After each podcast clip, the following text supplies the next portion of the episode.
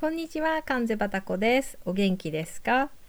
今日は前回に引き続き後編ということで、介護の経験、介護業界15年のベテランであるサリーさんという女性が、あの、いかにそのね、お声がけで私やその場にいた別の人たちとかご家族に、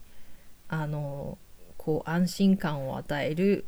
その素晴らしいお声がけがね あのぜひ私も学ばせていただきたいと思ったのでその話ですね。で今回はその前回の引き続きまあ後編ということです。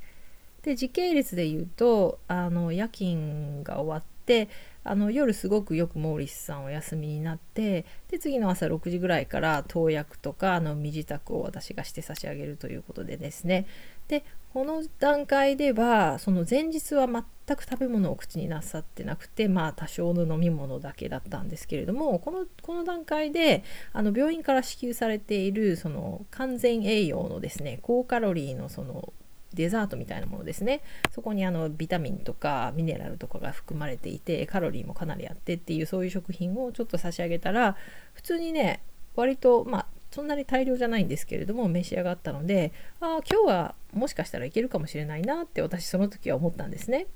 この時の私のなんか精神状態としてはなんかこう自分が半分に分かれていて半分はその理性とか論理の方でまあ業務に当たっていてまあその見た見た目そんなにねひどくその何か苦しいようにはお見受けしなかったのでまあ大丈夫なんじゃないかなと。でまあ残りの半分はちょっと何て言うんでしょうね第六感みたいな話で ちょっとねもうここ数日にわたってあまりその周囲のことに関心がなくてもうどちらかというと心は次の世界に向かってるみたいな印象はあったのでまあその総合的に、まあ、今週のどこかでお見取りかなぐらいの気持ちでいたんですよね。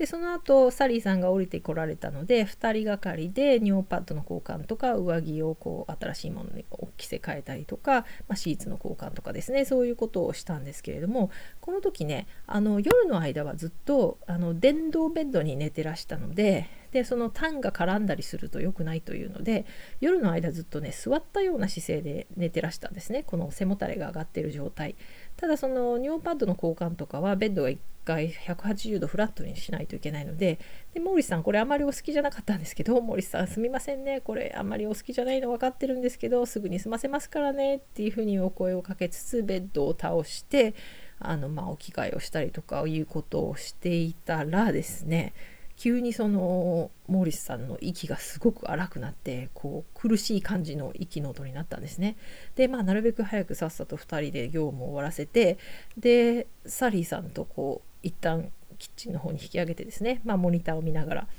えーと、サリーさんが私におっしゃったんですけどあの場では言いたくなかったんだけどモーリスさんの前では言いたくなかったんだけどああいう気になった人がね23日中に亡くなったっていう例を私見たことがあるのよねっておっしゃっててで私あの看護師に連絡するわとなんか担当の看護師がついてるのであの今から連絡するねって言ってで私はですねこの時点でもうシフトとしては終わって帰るところだったんですね。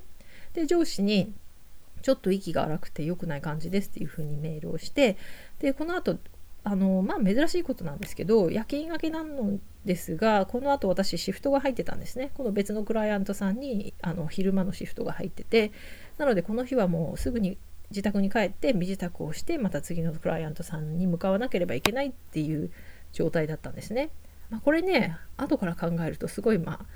何て言うんでしょうねラッキーなことだと思うんですよ。そのこの後本当森さん亡くなってしまうんですけれどもその動揺を隠したままと言いますかですねあの次のクライアントさんに私は悟られては絶対にいけないと思ったのでで次の方にお話しするつもりも全くなかったのでまあねある程度の精神状態で安定した精神状態で次のところに行かなければならないっていう使命が自分の中にあったのでこれはすごくねあのラッキーだったなと思ってるんですよね。でサリーさんはそのまま寝室に行って書類を手元に置いた状態で看護師さんに電話をし始めて私はまあ一回そのじゃあこれで失礼しますっていう挨拶をするつもりでベッドルームの方に行ったんですけれどもあのもうその頃にはですね椅子はもう椅子というかそのベッドの背もたれは上がってるので座った姿勢なんですけどもうなんか肩を使ってという肩で息をするどころかだんだんその先にも上半身全体を使ってこう大きく体を動かさないとその呼吸ができないような感じになってきてこうちょっと良くない感じがすごく強くなってきたので私はあの電話をしてるサリーさんをでサリーさんはあの看護師さんと電話してるので私の方は娘さんにですね電話をしようと思ってで電話番号を調べてでちょっとその娘さんがどう判断されるかわからないですけど、まあ、もしかしたらちょっと離れたところに住んでらっしゃるけどもしかしたらあの急いで駆けつけたいと思うかもしれないと思ってちょっとお知らせしようというぐらいのつもりでダイヤルをし始めたんですね。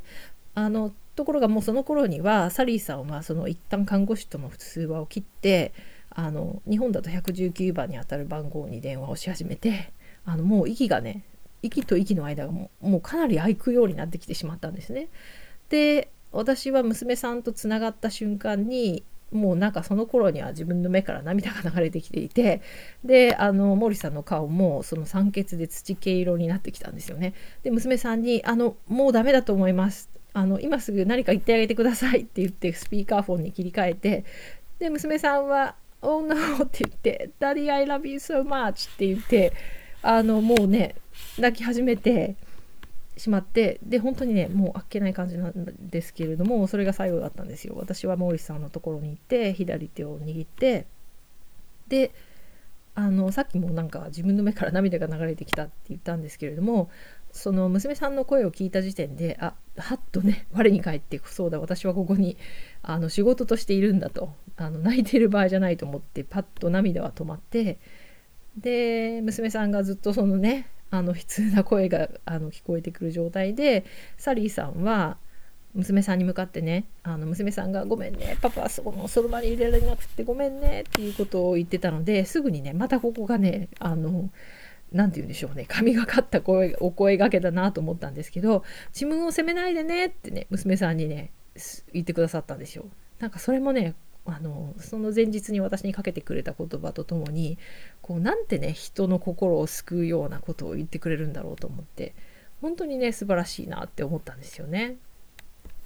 はいというわけであのちょっとまあここまでが一応その事実関係の整理ですね。あのあと1回ぐらいちょっとまあまとめのような感じでお話をさせていただこうかなと思っています。まあ、今回はあのサリーさんがいかにその言葉がけで人の気持ちを救うようなことを言ってくださるかというお話をさせていただきました。はい、それではまた次回までごきげんよう。